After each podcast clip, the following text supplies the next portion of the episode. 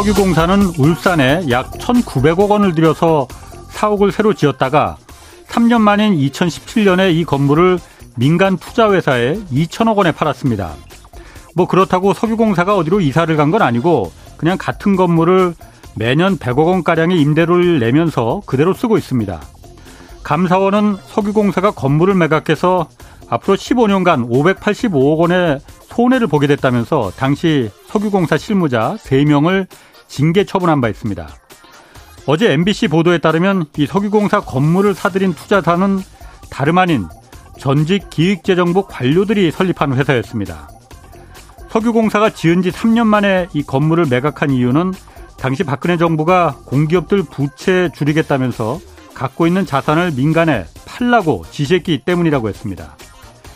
당시 자산 매각을 독려했던 기재부 장관은 현재 이 투자사 자회사의 사회 이사로 재직하고 있습니다. 기재부는 어제 MBC 보도는 석유공사의 독단적 결정이었다고 오늘 해명 자료를 냈지만 지금 다시금 공기업 자산 매각을 추진하고 있습니다. 공공기관 소유의 부동산들이 한꺼번에 매물로 쏟아져 나오면 제값을 받기도 힘들어집니다. 또 헐값이라고 해도 수백억, 수천억 원에 달하기 때문에 재벌 대기업이나 국내외 투기 자본의 손에 넘어갈 가능성이 높습니다. 국가의 미래 자산을 민간에 파는 것만이 이게 능사일지 다시 한번 따져보시기 바랍니다. 네, 경제와 정의를 다잡는 홍반장, 저는 KBS 기자 홍사원입니다. 홍사원의 경제쇼 출발하겠습니다. 유튜브 오늘도 함께 갑시다. 대한민국 경제 오디션 내가 경제스타 K 여러분 경제가 어려워서 힘드시죠? 그래서 준비했습니다. 대한민국 경제 오디션 내가 경제스타 K 힘든 경제 상황을 이겨낸 감동 스토리 우리 가정의 특별한 경제 공부법 슬기로운 투자 아이디어 경제와 관련된 이야기라면 모두 모두 환영합니다.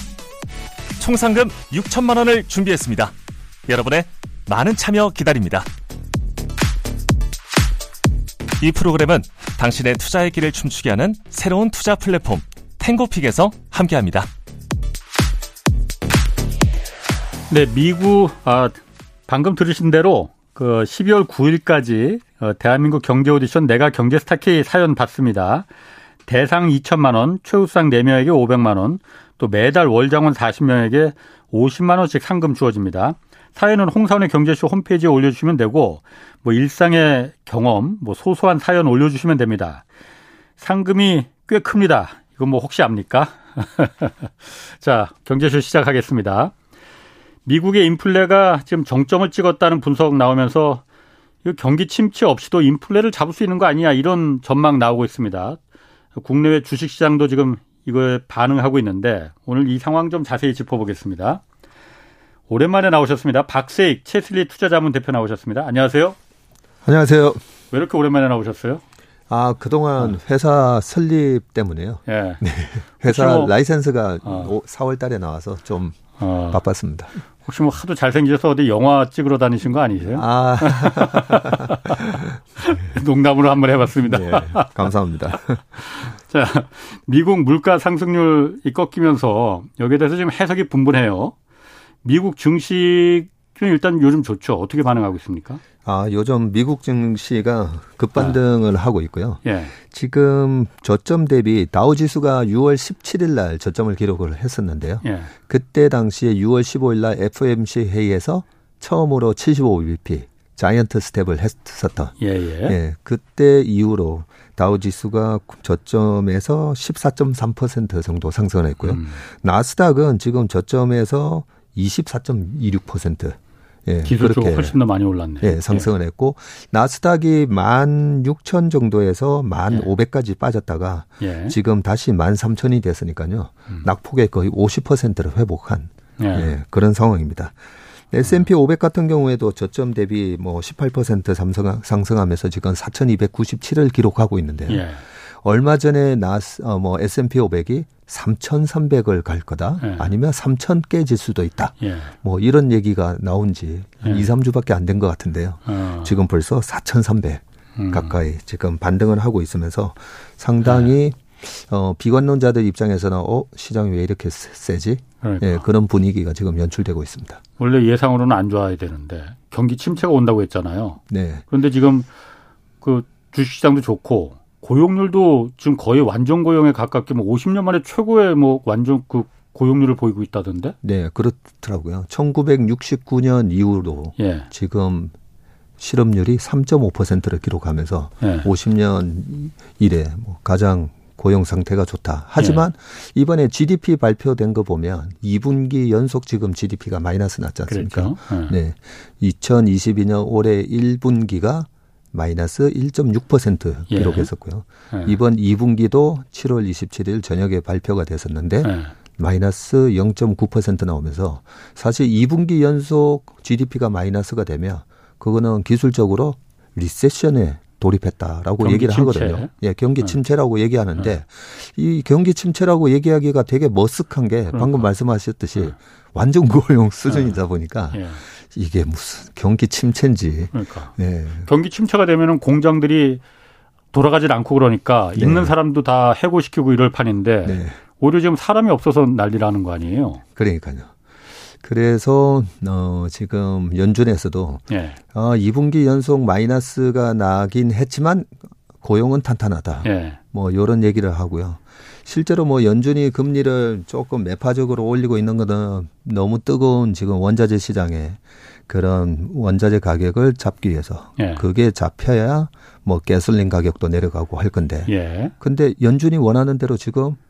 잡히고 있어요. 어. 예. 6월 중순에 미국의 가솔린 가격이 갤런당 예. 5달러를 넘었었다는 뉴스가 나온 게 6월 달이었거든요. 예. 그런데 지금 두 달 만에 지금 4달러가 깨지고 예. 어떤 지역은 3달러도 깨졌다라고 예. 하고 있습니다. 음. 그럼 미국에서는 어쨌든 연준에서는 연준 파월 의장도 그렇고 옐런 네. 재무장관도 그렇고 경기 침체 안 올 수 있다. 연, 경기 연착륙할 수 있다. 미국 경기 이렇게 네. 계속 말해왔었잖아요. 네. 뭐 반대로 이제 그 반대쪽에 있는 학자들은 무슨 소리냐. 이거 경착륙이 와도 심하게 온다라고 얘기를 했었고. 네. 근데 지금 보면은 경기 침체 없이도 인플레를 잡을 수 있는 거 아니야? 이런 어 기대, 희망들이 많이 좀 있을 것 같아요. 네. 실제로 뭐 제일 좋은 게 경기 침체 없이 물가가 잡히면 예. 그것만큼 좋은 게 어디 있겠습니까? 예. 예. 그래서 물가 상승 없이 경기가 좋았던 게 2004년부터 2007년도에 그때 당시에 골디락스라고 예. 했었는데 어 내년까지 약간은 골디락스 상황이 좀 이어질 수도 있지 않은가. 저도 그렇게 예상을 좀 하고 있고요. 내년까지 지금 상태가 그러니까 네. 골디락스라는 건 뜨겁지도 않고 차갑지도, 차갑지도 않으면서 어. 예 물가는 잡히면서 예. 경기는 좋은 현상. 예. 그래서 경기 침체가 온다 온다 하는데 어, 왜 안 오지? 예. 예. 이런 현상이 내년까지 좀 이어지지 않을까 저는 조심스럽게 그렇게 예상도 해봅니다. 경기 침체 그럼 왜 안 왔어요? 경기 침체는 사실은 어. 1분기, 2분기 방금 GDP가 어. 마이너스 연속 났다고 했잖아요. 예, 예. 그리고 미국 시장이 고점 대비해서 사실은 꽤 많이 빠졌습니다. 네. 네. 꽤 많이 빠지다 보니까 나스닥이 31% 빠졌었고요. 예. 우리가 잘 아는 필라델피아 반도체 지수는 마이너스 39%. 예, 아주 예. 큰 폭으로 빠졌었고요. 그런 상황이 어떻게 보면 이번 1분기, 2분기 이렇게 경기가 GDP가 마이너스 날 걸 어, 반영은 했는데 예. 너무 투마치 너무 지나치게 반영한 거 아니었나? 음. 예, 증시가 제가 예. 봐도 좀 그래요. 어. 왜 이래 주식이 이렇게 떨고 있지?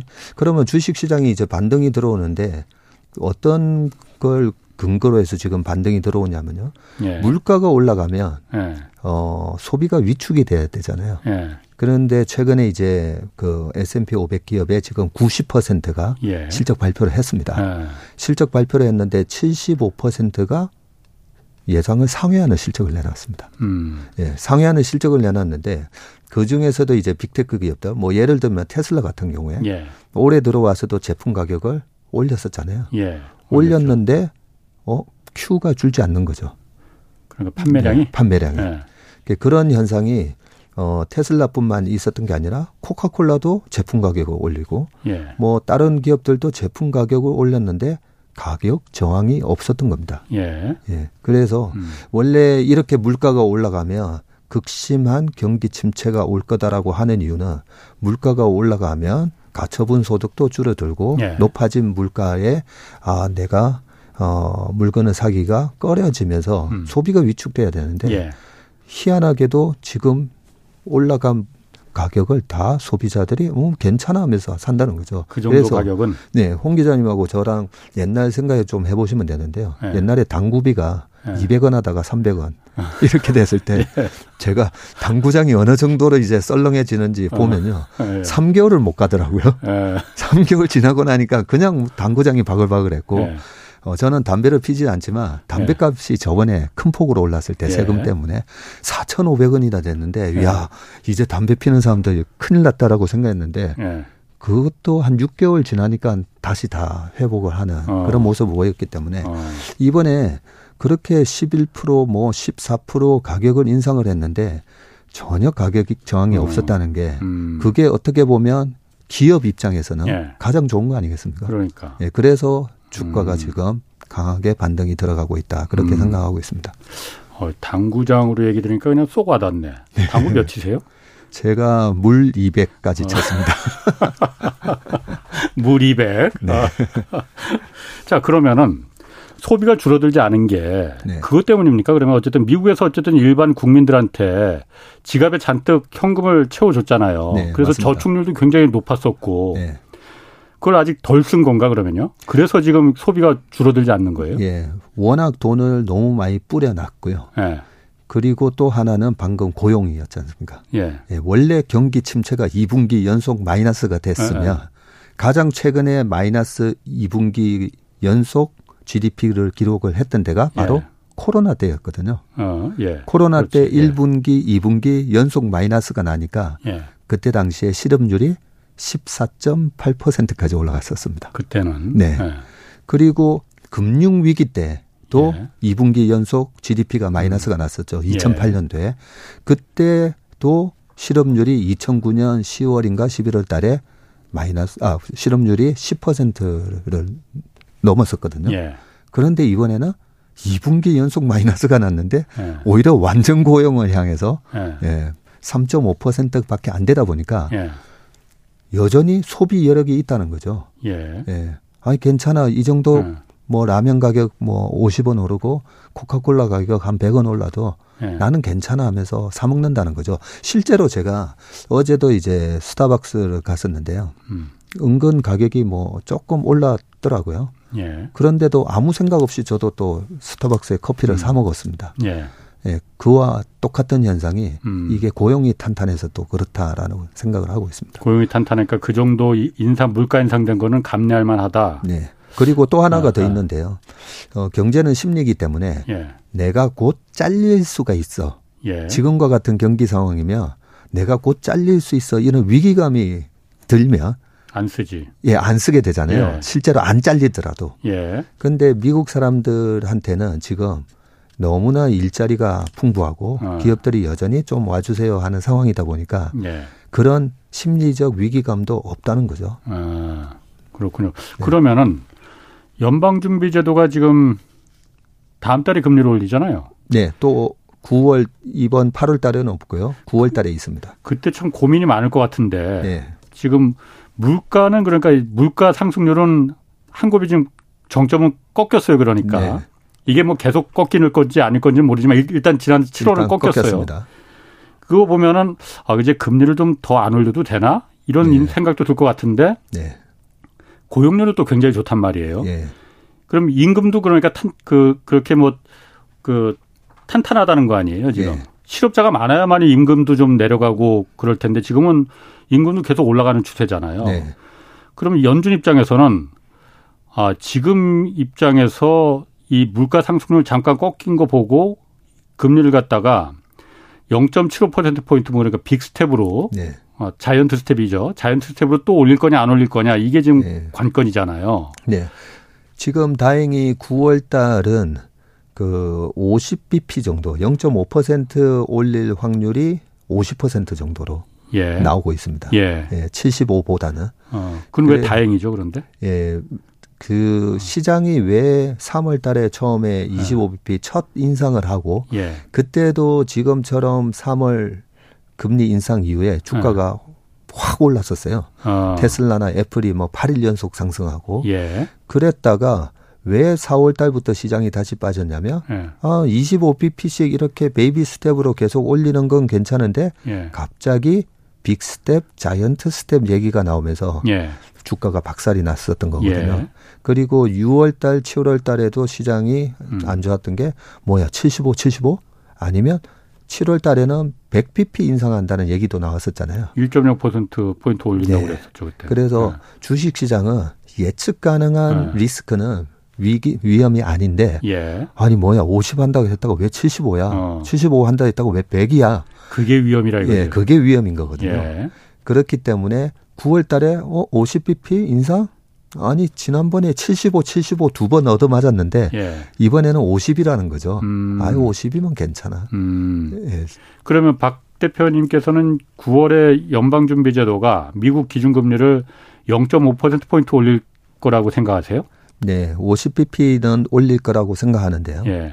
만약에 예. 50이 아니라 9월 됐더니 예. 8월 달 물가 지수도 나오고 어 여러 가지 또 GDP라든지 음. 여러 가지 경제 상황이 안 좋아졌다. 예. 안 좋아지면 야 이거 50도 너무 과한 거 아니야? 예. 그냥 25만 해야 되는 거 아니야?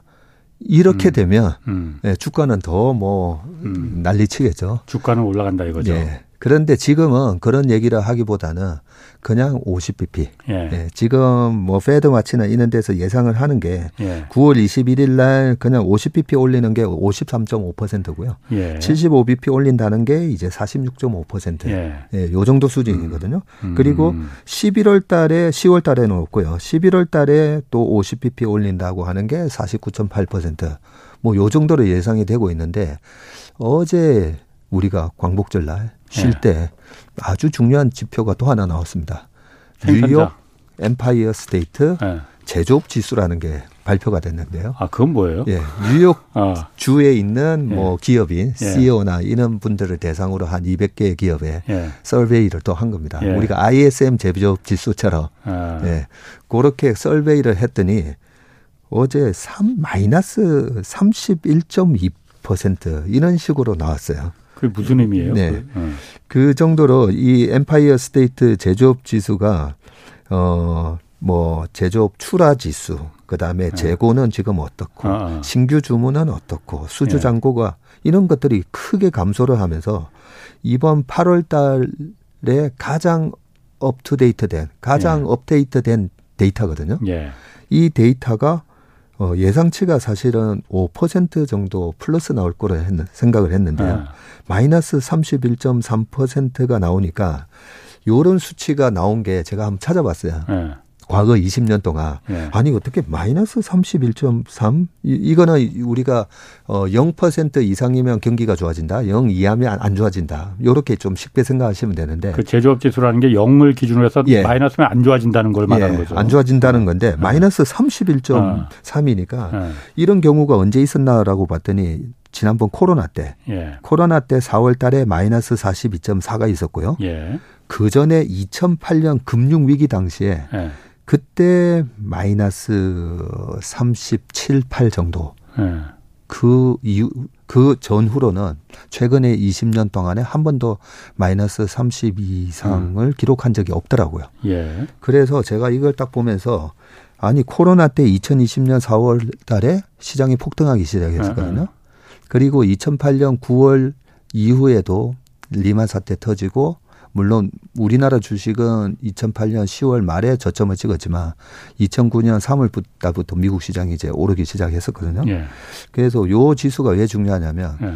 지난 7월 27일 날 FMC 회의 이후로 주가가 강하게 올라갔잖아요. 예. 강하게 올라갔던 이유가 제롬 파월이 아, 데이터를 보면서 약간 금리 음. 인상 속도를 조절할 음. 수 있다, 늦출 예, 수 예. 있다, 요런 얘기를 했잖아요. 그렇지, 예. 그러면 그 데이터가 뭔데 도대체?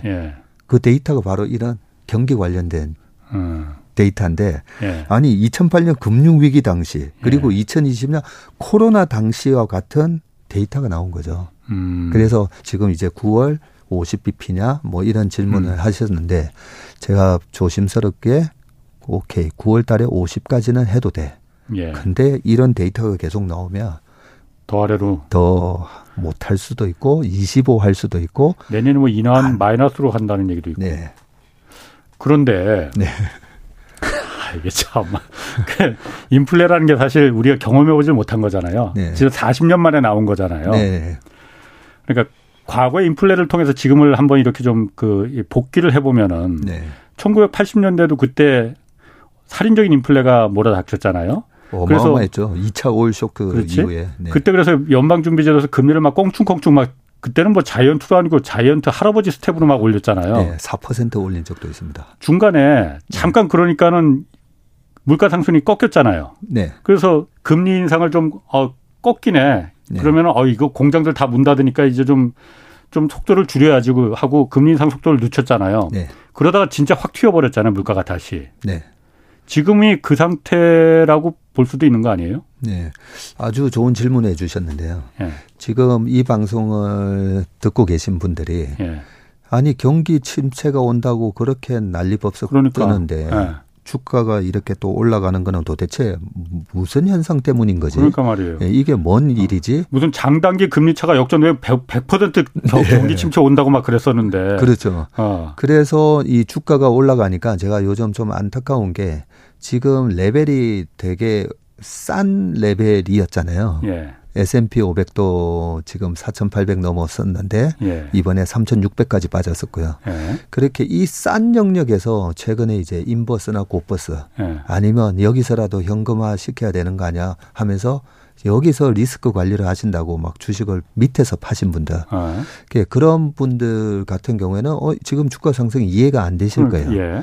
예. 그래서 그 부분을 지금 1900 가장 최악의 국면이었던 네. 1980년대 초로 한번 생각을 해보자고요. 예.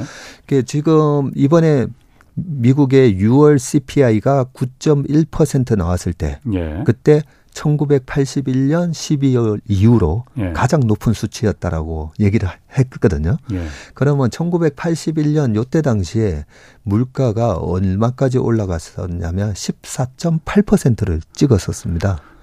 그런데 1982년 되니까 실업률이 10.8%를 기록하거든요. 실업률이. 예. 예. 그 정도로 물가가 경기에 엄청난 영향을 줬고요. 음.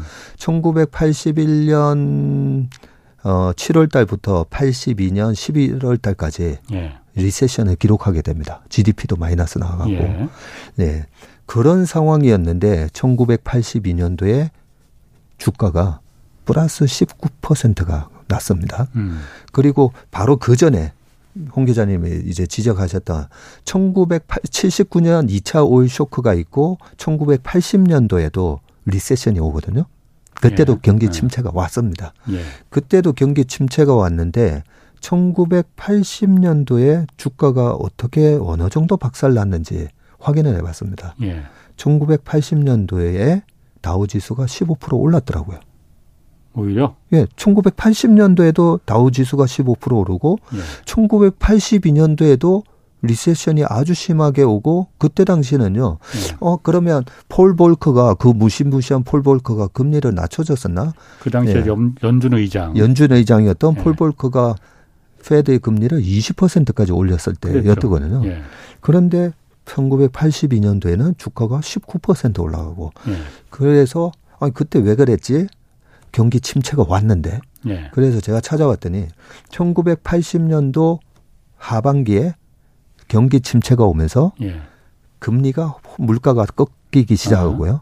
그러니까 시중 금리가 떨어집니다. 예. 시중 금리라고 하면 10년물 국채 금리를 보면 되는데요. 예. 10년물 국채 금리가 이래 곤두박질 칩니다. 예.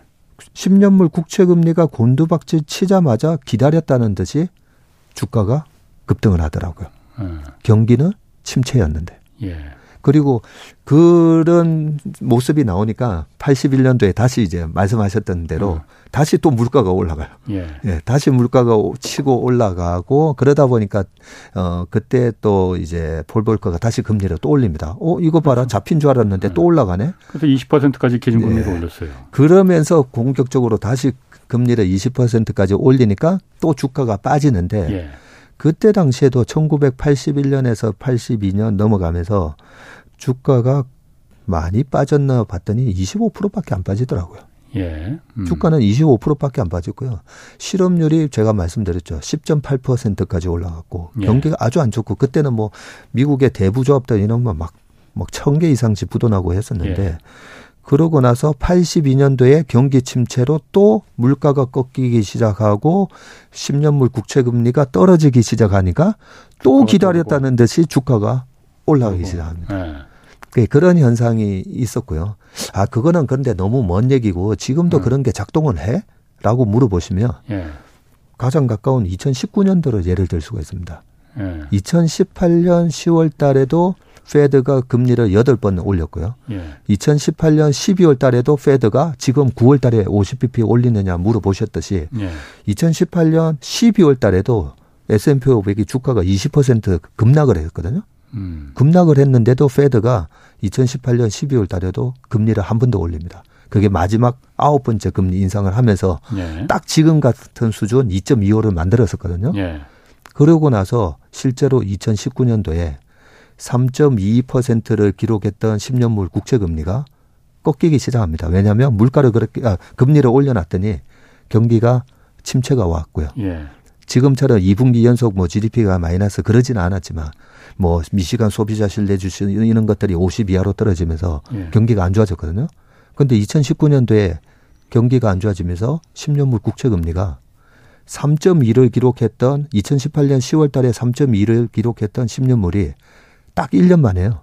1.5%까지 빠집니다. 음. 근데 그래서 뭐 어떻게 됐는데 1.5%까지 빠지니까요. 네. S&P 500 주가가 28.8% 올라갑니다. 2019년도에. 네. 기업들의 수익은 하나도 늘지 않았는데 금리가 떨어진 것만 가지고도 음. 주가가 28.8% 올라갔었습니다. 그래서 음. 제가 지금 드리는 말씀은 어, 이 방송을 들으시는 분들이 아니 경기가 안 좋아진다는데 주가는 왜 올라? 이 왜 올라에서 금리, 네. 금리가 부동산에도 영향을 주고 주식에도 영향을 준다는 거죠. 예. 당연한 거죠. 예. 어떻게 보면. 예. 최근에 아마 그런 기사를 보셨을 겁니다. 특판 예금 3% 준다니까 돈이 7조가 몰렸다. 그렇죠. 예. 예. 확정 금리가 뭐 3%, 10년물 미국 국채 금리 가장 세상에서 안전하다고 하는 투자 자산이 3%를 준다고 하면 아유 뭐 S&P 500 투자해 가지고 배당 2% 주가 왔다 갔다 하면서 스트레스나 주는데 나는 음. 10년물 국채에다가 음. 투자할래. 음. 이렇게 돈이 옮겨간다는 거죠. 예. 근데 국채 금리가 툭툭툭툭 떨어지니까 주식으로 갔다 이거죠. 예. 어 이러면 어 주식 사는 게 낫나? 이렇게 이제 바뀐다는 거죠. 어. 그래서 금리와의 투, 금리와 비교하는 예. 상대적 투자 매력도가 예. 올라가게 된다는 겁니다. 그럼 경기 침체가 오더라도 예. 그러니까 기업들 사정이 안 좋아지더라도 주가는 올라갈 가능성이 더 있다 이렇게 분석하시는 거예요, 그러면? 무조건 올라간다는 거죠. 어, 희한하네. 예. 기업들이 안 좋아지는데 예. 그래서 예. 지금 희한해라고 말씀하셨잖아요. 예. 우리가 주식 투자자의 90%가 왜 돈을 못 버냐면요. 예. 경기가 안 좋아지면 주가가 빠지고 예. 경기가 좋아지면 주가가 올라가고 우리는 이렇게 배웠지만 예. 실질적으로는 맞습니다. 맞긴 맞는데 하나 주가는 항상 선반영한다. 예. 두 번째는 주 금리 레벨에 따라서 주가의 음. 멀티플이 바뀐다는 거죠. 음. 멀티플이 PER이나 예. PBR을 얘기하는 거죠. 예. 그래서 어 코로나 때 다시 한번 생각해 보자고요. 예. 코로나 때 10년물 국채 금리가 얼마까지 빠졌냐면요. 예. 0.55까지 빠집니다. 음. 10년물 국채 금리가 뭐야 0.5야? 아유 그러면 주식 하는 게 낫네. 예, 주식 배당 수익률이 2.5, 3%나 주면 음. 아유 그냥 음. 주식하는 게 나. 예. 이렇게 된다는 거죠. 예. 그래서 우리가 반드시 기억하셔야 될 게 경기 예측도 중요하지만 음.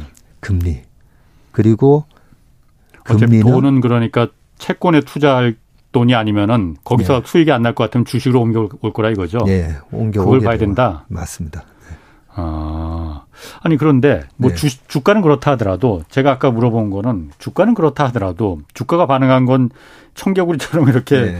사람들이 일반적인 상식을 뛰어넘는 수준으로 왔다 갔다 하더라도 그러니까 1980년대 그때 물가가 약간 잡히는 것 같으니까 금리 인상 속도를 그때 미국 연방준비제도에서 늦췄잖아요. 네. 그러다 이게 다시 물가가 정말 미친 듯이 뛰어 올랐잖아요. 그래서 예. 호미 호미로 막을 걸 가래로 막았다는 표현이 그때 그 적용됐잖아요. 예. 이번에도 그러면 아까 0.5%포인트 이제 다음 달에 미국에서 금, 기준금리를 올릴 가능성이 있지 않겠느냐. 네. 아니면 다음 달 좀 보고 0.25로 더 낮출 수도 있다. 이게 지금 확실하게 물가를 잡을 때 확실하게 때려잡아야지 어설프게 네. 어뭐 물가가 잡힌 거 아니야? 그러면 금리도 좀 낮춰야지 이러다가는 정말 나중에 가래로도 못 막는 거 아니냐 이 맞습니다. 우려가 좀 있는 거거든요. 예. 그래서 뭐 블러드 총재나 이런 분들이 계속 좀 매파적인 발언을 하는 게 예. 아, 요 정도 이제 물가 잡히는 것 같다고 예. 너무 빨리 샴페인 터트리면 안 된다는 거죠. 아. 확실하게 잡아야 된다는 거죠. 그렇지. 그래서 이번 9월 달에도 50bp 그냥 더 올려가지고 예. 지금 구리 가격이 5달러 근처 갔다가 3.2까지 빠졌다가 지금 예. 3.6 요러고 음. 있거든요. 예. 확실하게 이제 꺾어버리라는 거죠. 아. 네, 그런 차원이기 때문에 음. 이번에 그, 그, 어, 페드의 그 연준 의장들이, 연, 의장부터 그 총재들이 그 부분을 다 알고 있거든요. 예. 그래서 지금 계속 매파적인 발언, 음. 그리고 9월 달까지는 예. 50bp 인상, 예. 저는 뭐 그게 그대로 진행이 진행은 될 음. 거라고 보는데 실제로 지금 원자재 가격이 떨어지고 그리고 이제 제가 또 그런 얘기를 좀 합니다. 정부 정책에 맞서지 말라는 아주 중요한 격언이 있거든요. 그 최근에 바이든 대통령이 사우디까지 가서 막 증산 좀 해달라 예. 하고 그리고 유가가 올라가고 러시아에서 가스로 장난을 치니까 예. 원전을 다시 돌려야 되나? 예. 네, 그런 것부터 예. 대체 에너지가 다시 막 부각이 음. 되고 예. 돈은 그쪽으로 또 흘러 또 가고 예. 있고 그러면서 지금 이렇게 올라갔던 유가를 꺾을 수 있는 그런 펀더멘털하게 그런 조치들이 많이 또 이루어지고 있습니다. 그렇죠. 미국에서 이번에 인플레이션 감축법이 네. 또 당연히 화석연료 줄이자는데 태양광이나 풍력에 네. 잔뜩 투자하겠다는 거니까. 그러니까요. 그래서 원자재 가격은 이미 이제 꺾이기 시작했다라는 생각이 들고요. 예. 예, 음. 그렇게 됐을 때 이제 음. 저희 같은 이제 그 주식쟁이 입장에서는 예. 음, 원자재 가격이나 이런 게 꺾이면 최근에 원자재 가격이 올라가니까 미국의 에너지 섹터들이 막 50%막 100% 올랐었잖아요. 예. 그러면 원자재 가격이 꺾이면 당연히 이제 소비가 늘어날 수 있는 예. 그런 음. 여력이 생기고 예, 예. 그런 점에서 최근에 보면 음식료 주식부터 해가지고 어, 어 원자재 가격 이 이제 꺾이고 금리가 안정화되며 소비가 늘어나겠네 하면서 그런 주식들을 찾는 게 음. 오히려 경기 침체에 관한 여러 가지 시장을 우려하는 것보다는 낫다라는 생각이고요. 네. 또요 말씀을 드려야 되는데 아니 경기 침체가 온다는데 이게 네. 말이 되나 말씀하셨잖아요. 네. 근데 지난번 주총 때 5월 달이었죠. 워런 버핏한테 예. 누가 질문을 했죠. 뭐라고? 경기가 어. 떻게 될 거, 물가가 어떻게 될 거냐고 예. 물어보니까 그 주식 천재 워런 버핏 옹께서 예. 나잘 모르겠다. 어. 라고 얘기하셨잖아요. 어. 그래서 그 경기가 정말로 극심한 침체가 오는지 예. 그걸 내가 맞출 수 있다라고 얘기하는 분은 약간 어. 오만 아닌가? 어. 네. 왜냐면 워런 버핏 같은 분도 잘 모르겠다고요. 예. 그러면 이 경기에 대해서 가장 많은 데이터를 갖고 있고 가장 많은 석학들이 모여 있는 곳이 또 연방준비은행이잖아요. 그렇죠. 네. 제가 조금 전에 2019년 말씀을 드렸잖아요. 예. 2018년 12월 달에도 금리를 올릴 때 뭐라고 얘기했냐면요. 2019년도에도 금리를 두세 번 더 올리겠다. 예. 물가를 잡기 위해서. 예. 그렇게 얘기했었는데 네. 2019년도에 경기가 확 꺾여버리니까 예. 오히려 2019년 7월부터 금리를 내려버렸거든요. 예. 그래서 그는 연방준비은행도 내년도에 경기가 어떻게 될지는 예측을 못 합니다. 그래서 경기 침체가 온다는데 라는 이 가정 자체가 틀렸을 수가 있습니다. 가정 자체가 네. 애초에. 네. 그런데 그런데 물가가 인플레가 워낙 막 살인적으로 그 감당 못하게 뛰니까 네. 연방준비제도서는 금리를 올려서 경기 침체가 오는 게 아니고 경기를 침체시켜서 물가를 네. 잡겠다. 네. 이 방법을 그거밖에는 방법이 없다. 그래서 그렇게 공격적으로 금리를 올린 거다라고 예. 얘기들도 하거든요. 네. 그렇기 때문에 GDP가 2분기 연속 마이너스 나고 방금 네. 음. 그 뉴욕 제조업 지수가 이렇게 음. 그렇게 마이너스로 31%. 네. 그래서 원하는 수준의 경기 침체를 네. 만들었는데 다행스럽게 네. 고용은 너무 탄탄하게. 네.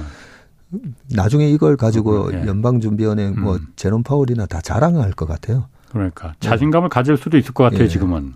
그러니까 아 우리가 생각했던 것보다 예. 고용이 무너지지 않았네. 예. 이러면 우리는 성공한 거네. 라는 생각을 해서 뭐 다음 달에 금리 기준금리를 어떻게 될지 모르겠는데 자 우리도 매우 지금 고민이 클 것 같아요. 제가 만약 한국은행 총재 같으면 아, 이창용 네. 같으면은 우리가 정말 제일 고민이 클 것 같아. 우리는 이달 말에 기준금리 지금 결정하잖아요. 네. 뭐 얼마나 올릴지 올리긴 올릴 것 같은데 네. 얼마나 올려야 될지 어 왜냐하면 미국보다 먼저 우리가 결정을 해야 되니까 네. 우리는 어떨 것 같습니까? 요즘 한국은행이 보면요, 어 굉장히 선진적으로 좀 많이 바뀐 선제적으로, 것 같습니다. 네. 예. 어 예전에는 제가 약간 옛날에는 아니 네. 한국은행이 왜 저렇게 숨바꼭질 하듯이 네. 시장에서는 이번에 올릴 거다라고 얘기하면 안 올리고요. 막 좀 그런 느낌이 있었어요. 어. 옛날에는. 예. 근데 이번에도 예측 가능성을 이제 줍니다. 예. 예. 이번에 50bp 올리기 전에도 50bp 정도 올릴 수 있다라는 언지를 먼저 해줬었고요. 이번에는 아 50bp는 안 올릴 거야. 어, 예, 50bp라니까 헷갈리는 분들도 있을 것 같아요. 예, 0.5%. 0.5%. 예. 예, 그런 식으로 이번에 올리게 되면 한 0.25 정도 예. 뭐 이런 식으로 어. 얘기를 하고요. 예. 실제로 그렇게 또 하시더라고요. 어, 예. 0.5를 못 올리는 이유는 지금 부동산 시장이 약간 위험해지고 있지 예. 않습니까? 예. 지금 지방의 미분양 아파트가 급격하게 늘어나고 예. 있고요. 예. 그런 부분 때문에 예. 그리고 굳이 우리가 지금 이 상태에서 50bp 0.5나 올릴 필요가 음. 있는가라고 음. 보면요. 굳이 뭐 그럴 가 그럴 필요는 없는 것 같고요. 음. 지금 환율이 또 많이 뛰어서 수입 물가가 또 높아진 그랬죠. 게 있잖아요. 예. 그래서 우리가 0.5를 올리고 뭐 1% 올리고 근데 환율이 지금 급등한 거에 비하면 아무 영향이 없거든요, 솔직히. 어, 그 정도 우리가 금리 올린 거하고는 환율을 내려 내려가야 되는데 그 정도 올렸으면은 별로 네. 영향을 못 미치더라. 예. 그리고 또 하나가 지금 말씀하시는 많은 분들이 아니 우리가 금리를 안 올리면 미국이 이번에 9월 달에 예. 0.5로 올려버리면 예. 기준금리가 0, 2.75에서 3.0이 되는데 그럼 우리하고 금, 한 미국의 금리가 0.5% 이상, 이상, 더 높아져요. 예. 이상 좀 불안한데. 예. 그렇게 되면 금리 역전 현상이 일어나면 아니 한국에 몇백 조나 되는 그 채권 다 팔아가지고 예. 미국 채권 사는 거 아니야? 예. 예. 그러면서 이제 한국에서 돈이 빠진다는 걸 이제 염려를 하시는 예. 얘기를 많이 합니다 요즘도. 예. 그런데 과거에도 보면요, 1999년 11월 달에 그때 2000년 초까지 이제 연방준비은행이 어, 금리를 6.5까지 올리거든요. 음. 예. 6.5까지 올리면서 우리나라 금리보다 더 높아졌었어요. 예. 그 이후에 이제 닷컴 버블이 깨지면서 주식 시장, 미국 주식 시장뿐만 아니라 음. 우리도 같이 빠지게 됐는데 2004년도 5년도에 그때 그 미국의 연준이 17번의 금리 인상을 시작합니다. 2004년 예. 6월 달부터 금리 올리기 시작하면서 예. 그러면서 금리가 역전이 됐었거든요. 예. 2005년도에. 역전이 됐는데 당시에 우리나라 주식 시장이 뭐 53% 오르고 뭐 코스닥이 뭐 80% 올라가고 그런 현상이 나타났고요. 금리가 역전이 됐는데 요 얘기까지 말씀드려야 될것 음. 같은데 미국 금리가 더 높은데 예. 우리나라 환율 이런 어떻게 되냐면요. 2005년, 6년, 7년도에 원달러 환율이 900원까지 빠집니다. 900원이 살짝 깨지기도 했었어요. 금리는 역전돼 있었는데. 음, 미국 금리가 더 높은데도. 네, 미국 금리가 어. 더 높았는데도 네. 2005년, 6년, 7년까지 예. 오히려 그 우리나라 원화가 음. 더 강세로 가고요. 예. 환율이 더 역전되는.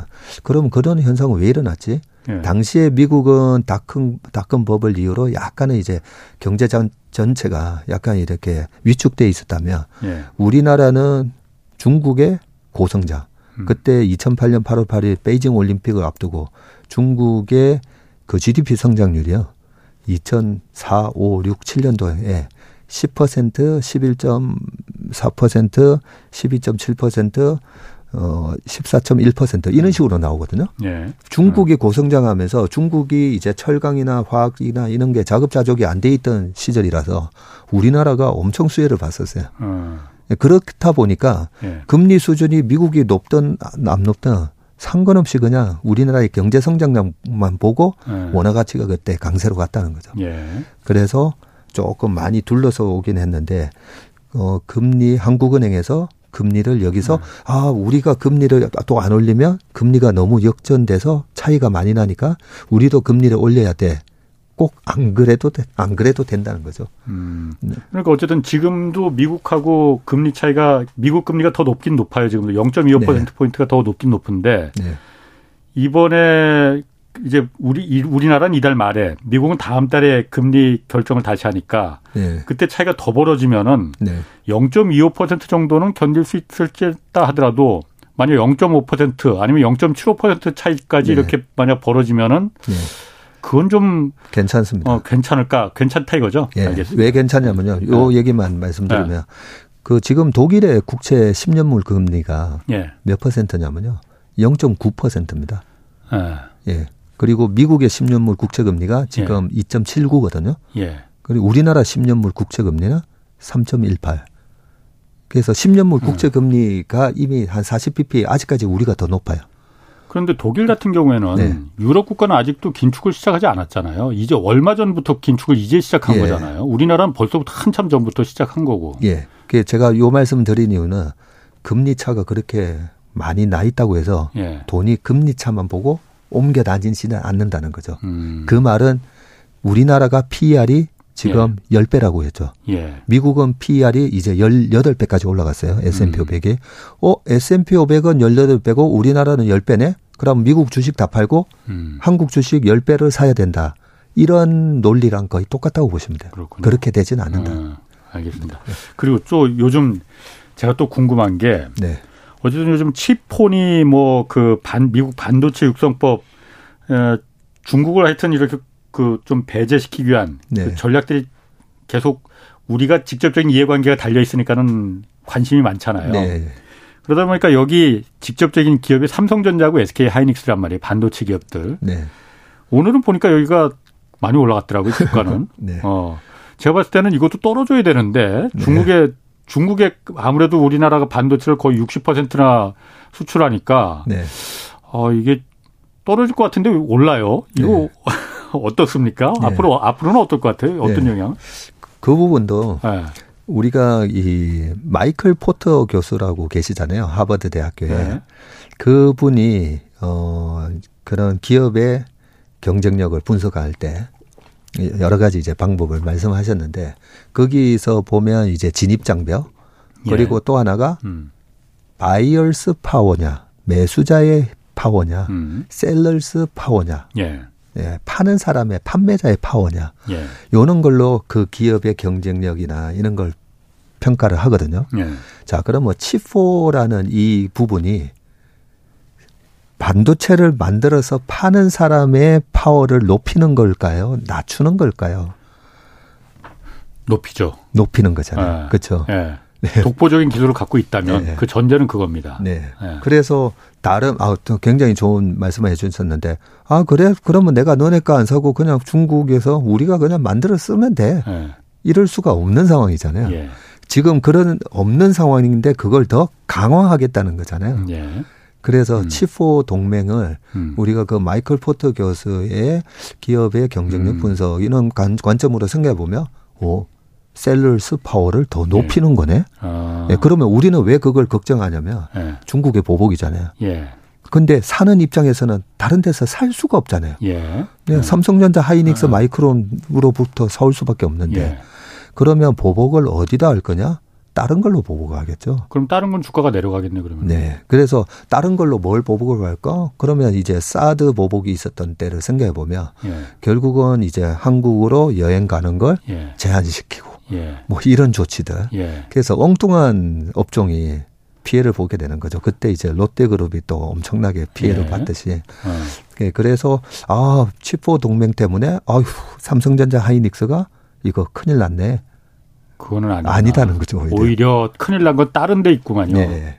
다른 데라는 거는 어, 한국 없어도 중국이 가능한 부분 네. 이 업종들이 어, 피해가 갈 가능성이 있겠군요 주가에서. 네. 그러면 그 부분도 우리가 우리만큼 또 반일 감정을 한번 생각해 보면 되는데요. 예. 아, 일본 막 이렇게 한 번씩 이렇게 보면 막 이렇게 반일 서로 안 사기 막 하잖아요. 예. 예. 그랬을 때 뭐 예전에 얼마 전에는 이제 뭐 유니클로 같은데 뭐 안 가고 막 예. 이런 것들이 있었었는데 그래도 일제 제품 중에 어떤 뭐뭐 뭐 마스크팩 좋아하시는 분은 뭐 또 그것만 쓰시는 분들 계실 수도 있고 그죠. 예.